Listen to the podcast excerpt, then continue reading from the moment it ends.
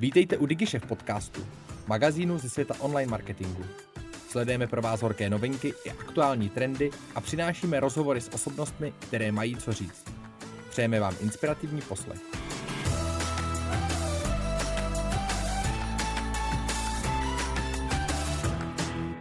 Ahoj, ahoj! Vítam vás pri ďalšej epizóde SEO podcastu o novinkách, ktorú si spolu s kolegami dneska strihneme. Mám tu vedľa seba kolegu Lukáša Lipovského a novozvoleného vedúceho týmu Davida Bureša. Chalani, ahoj! Hezký den. Zdravím všetkých. Chalani, čo sa nové udialo v oblasti SEO? Poďme sa o tom trošku porozprávať. Určite bude dnešok dosť smerovaný na umelú inteligenciu, ako inak, to je teraz najväčším trendom a dosť sa toho udialo aj na strane Google. Tak začneme rovno tým, čo je nové v oblasti umelej inteligencie, samozrejme v spojení so SEO. Já začnu ne Googlem, ale Bingem, kdy Bing dal nová doporučení, jak se chovat k obsahu, který chceme, respektive který nechceme indexovat v Bing chatu Eh, který nechceme, aby byl používaný v těch generovaných odpovědích tohoto nástroje. Máme tady dvě možnosti, jsou to HTML tagy no cache a no archiv. Pokud si tam dáme no cache, tak ta umělá inteligence je může poskytovat v Bing chatu jako odpověď, ale dodá vlastně jenom URL a nějaké ty základní titly, prostě jenom ty základní informace. A naopak, pokud tam dáme no archiv, tak v tom Bing chatu nebudou vůbec používány. Ja by som možno ešte doplnil, o, videl som, že si trošku skočil do reči Ríško, asi máš ďalšiu otázku, o, ale tento tak nebude mať žiadny vplyv o, na viditeľnosť toho obsahu práve v tom klasickom vyhľadávaní Bingu, v klasickom SERPe. Takže to je jedna ako z tých výhod, čo by som povedal. Čiže tieto tagy, pokiaľ to chápem správne, sú čiste na to, ako ovplyvniť obsah zobrazovaný v Bing chate. Čiže to je umelá inteligencia od, od Bingu. Je to tak? Přesně tak. OK, eh, keď si to teraz zase skúsim zhrnúť, tak ten no cache alebo no archív nám ovplyvňa nejakú podobu toho obsahu. Stále však ten, ten user agent od uh, umelej inteligencie Bingu nám dokáže chodiť na web a dokáže si zbierať informácie. Je to tak? Přesně tak, pokud ho chceme eh, zakázat přístup eh, k nám na web, eh, tak to pak musíme vyloženě zakázat v tom Robots.txt, což už jsme tady řešili v minulosti, kdy si vybereme ten název toho bota a dáme tam disallow, podobně jako je to u Google botů nebo mm-hmm. u botů SEMruše nebo tak. Super. Napadajú vás chalani nejaké prípady, kedy by sme chceli, aby Bing Chat mal prístup na náš web, čiže nebudeme ho blokovať, ale zároveň chceli by sme mu omezovať nejakým spôsobom formu obsahu, ktorú dokáže prezentovať práve cez tento no cache a no archív? Za mňa ako my to na klientoch moc neuži- e, nepoužívame, pretože im ako celku úplne nevadí proste, že sa zobrazujú všetky tie ich výsledky alebo tie ich o zdroje informácií, že sú publikované v tom Bing chate. Sa ešte potom skôr zvažoval, vlastne chat GPT nie je to isté, čo ten Bing chat a pokiaľ chceme zakázať o, prechádzanie GPT našeho webu, tak dáme vlastne DSL na chat GPT bota.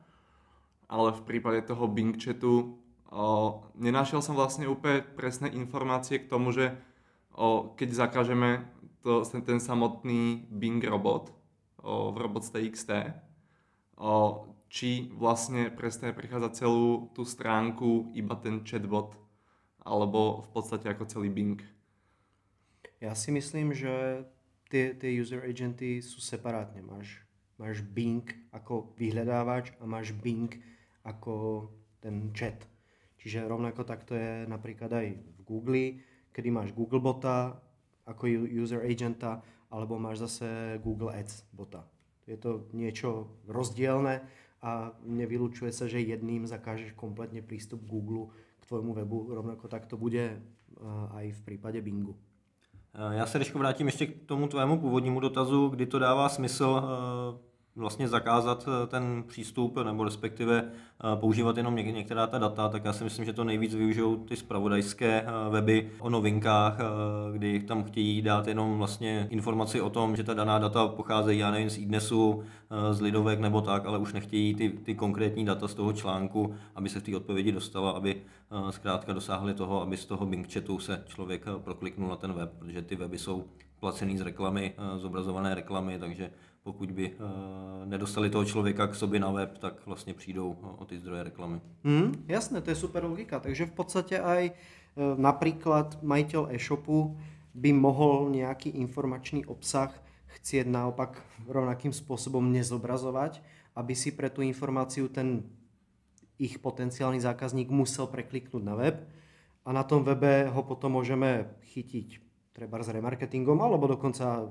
tým obsahom samotným naviesť až k tomu, aby u nás nakúpil. Takže to mi napríklad zmysel dáva. Mhm, díky za doplnenie. Super. Poďme sa pozrieť, čo tu máme ďalej. Je tu novinka v oblasti OpenAI, Chat GPT-4 Turbo. Chalani, čo nám o tom viete povedať? Luko, ty si si o tom niečo študoval. Vieš nám o tom povedať viac? Študoval som si o tom, tých GPT-čiek je strašne veľké množstvo momentálne, takže naozaj človek, keď si o tom pravidelne nečíta, tak sa v tom prestane orientovať za pomerne krátku dobu. GPT 3,5, 4, GPT Turbo, 3,5 Turbo a strašné kombinácie všetkých možných náhodných slov. Ale v skrátke GPT Turbo je pokročilejšie od tých predošlých klasických GPT 4 od 3,5 o, jednou z tých výhod, ktoré prináša o, že má rozšírené kontextové okno na 128 tisíc tokenov na ten vstup o, v porovnaní s tými predošlými 32 tisíc tokenmi.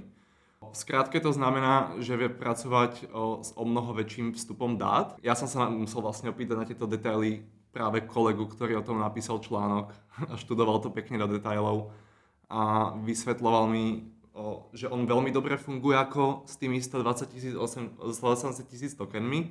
Jediný problém to má ten, že on dobre funguje iba na začiatku a na konci toho celého procesu o, spracovania tých dát. Mm-hmm. To znamená, že záleží samozrejme, aké dáta spracováva. Jeden z tých najlepších mož- alebo jedna z tých najlepších možností je tá, o, rozdeliť mu to do viaci, viacerých segmentov. To znamená, že nepracovať s tou maximálnou kapacitou tých tokenov, ale rozdeliť si to svoje spracovanie na 5, 6, 7, 10 segmentov. Ďalšia taká výhoda je, že vlastne má momentálne dáta do dubna 2023 alebo po slovensky do apríla. Keby máme tu nejakých slovenských poslucháčov. A je trikrát lacnejší na vstupe a dvakrát lacnejší na výstupe. Čo to znamená? Vysvetli oh. to prosím ťa.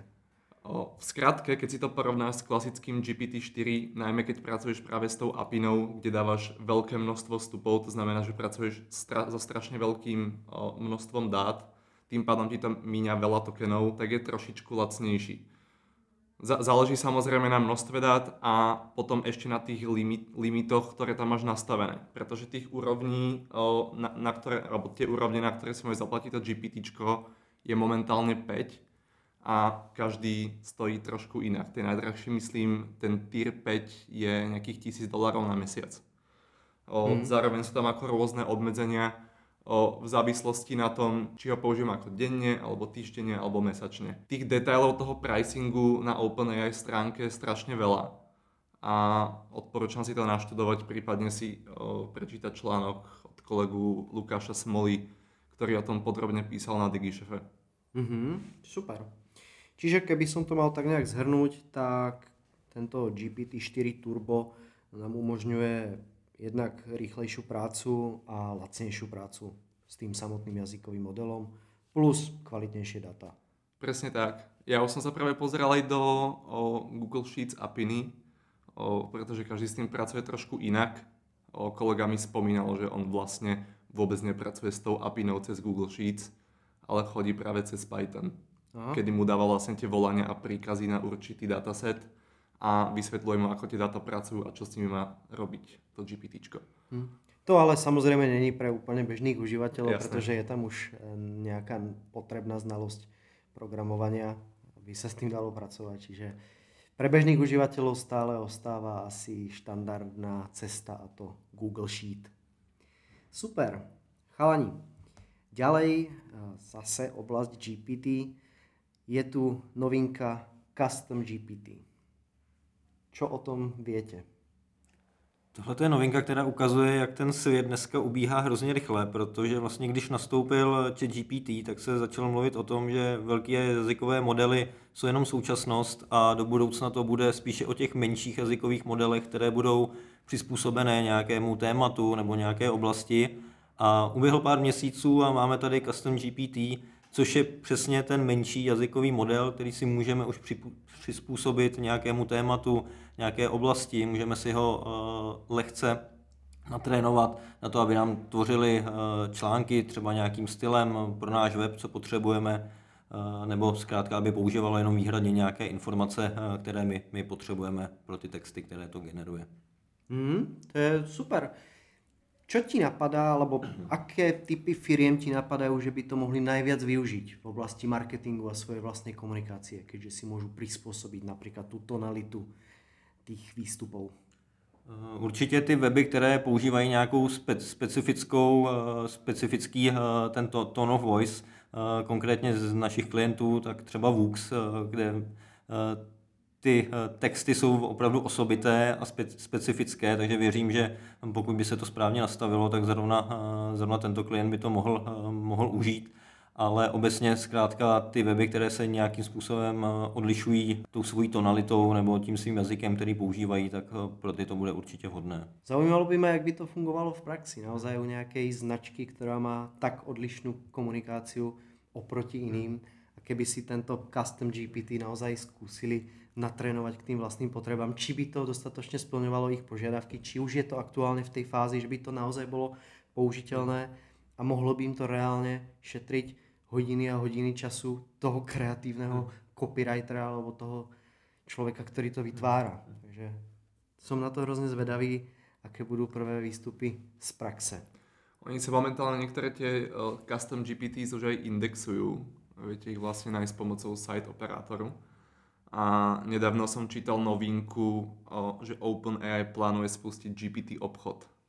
V skratke bude to fungovať tak, že vy tam budete mať tých takých overených tvorcov klasických, ktorí, ktorí, sú ako, ktorí majú kvalitné tie custom GPTs a snažím sa niekde dohľadať, že či ako z toho potom ten tvorca toho GPTčka bude môcť zarábať nejaké, nejaké peniaze navyše. A malo by to fungovať do budúcna. Že ako bude to free to use, ale zároveň keď budete mať veľa preklikov a veľa tých využití, tak OpenAI vám vlastne na to bude spätne posielať nejaké peniaze tým, že ľudia to využívajú.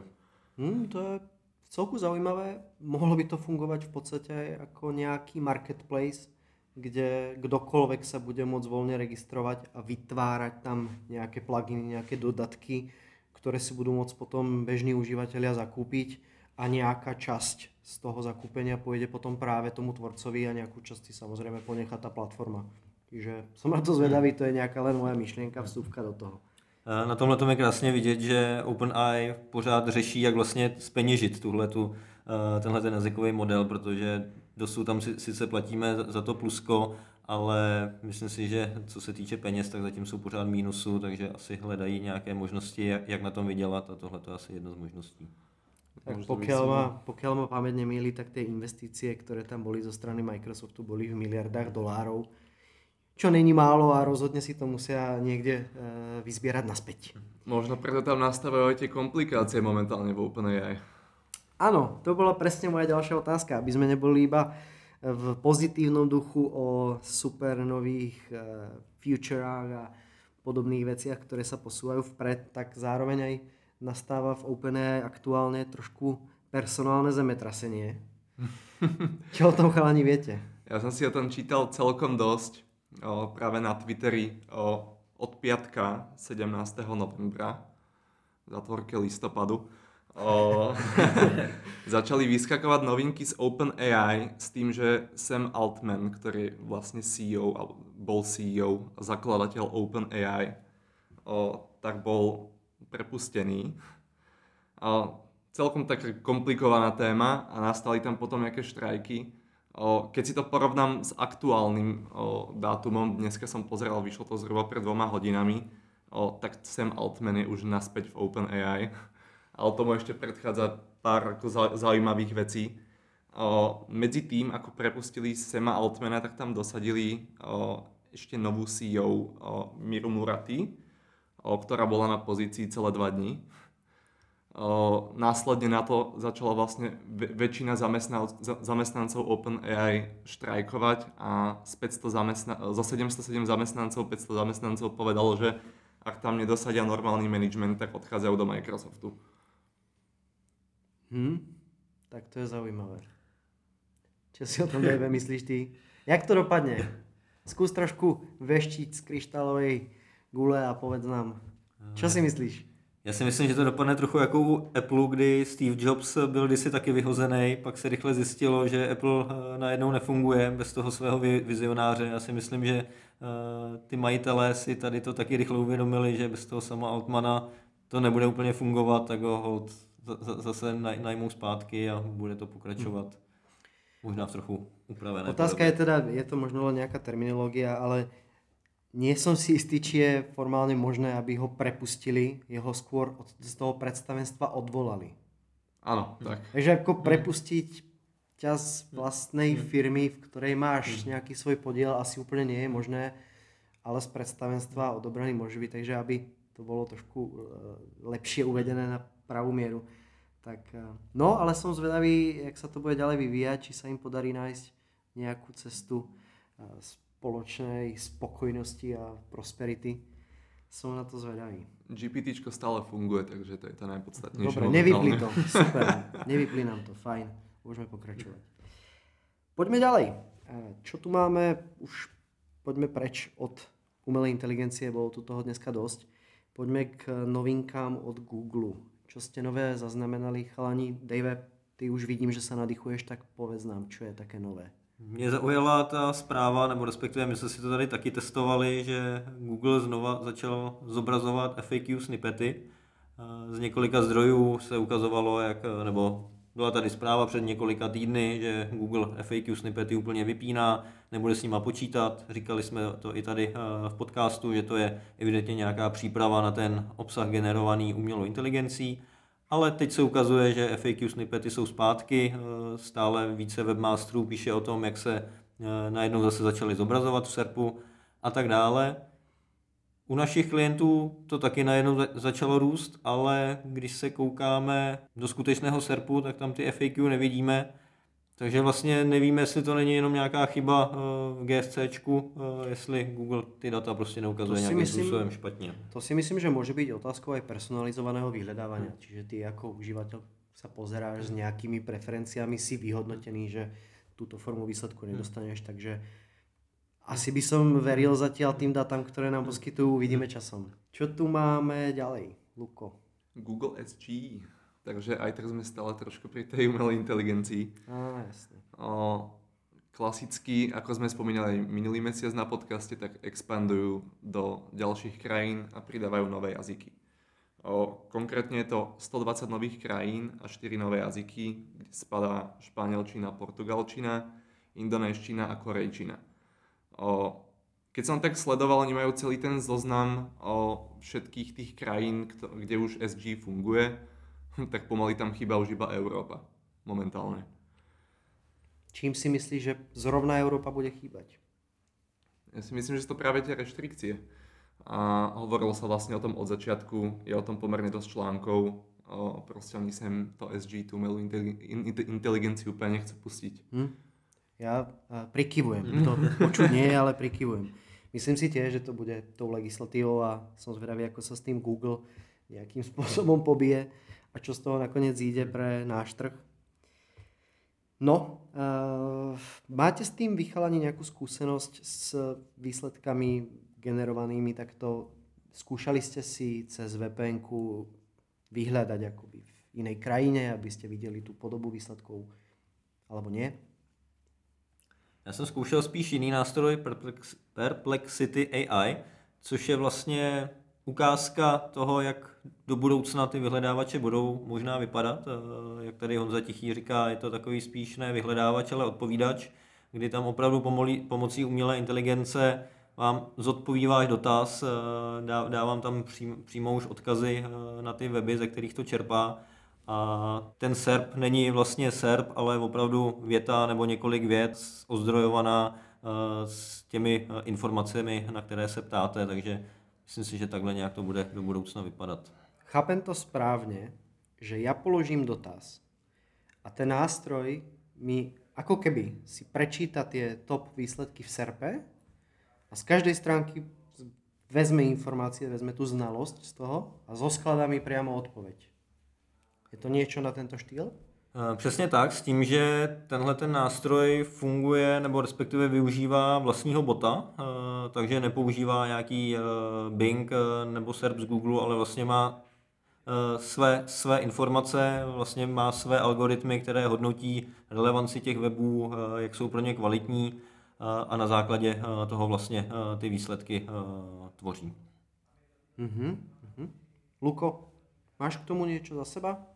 SG som osobne nevidel, že by som naozaj dal nejaké kľúčové slovo alebo dlhší dotaz, ktorý by mi zobrazil výsledky cez to ich klasické SG, SG ktoré momentálne funguje všade okrem Európy. Ale o, pozeral som iba videa zatiaľ na YouTube. Vlastne ľudia o tom celkom dosť často hovoria, ale vpn som zatiaľ neskúšal osobne. Mm-hmm. Díky. Ak s tým niekto z poslucháčov máte skúsenosť, tak budeme radi, keď nám dáte spätnú väzbu.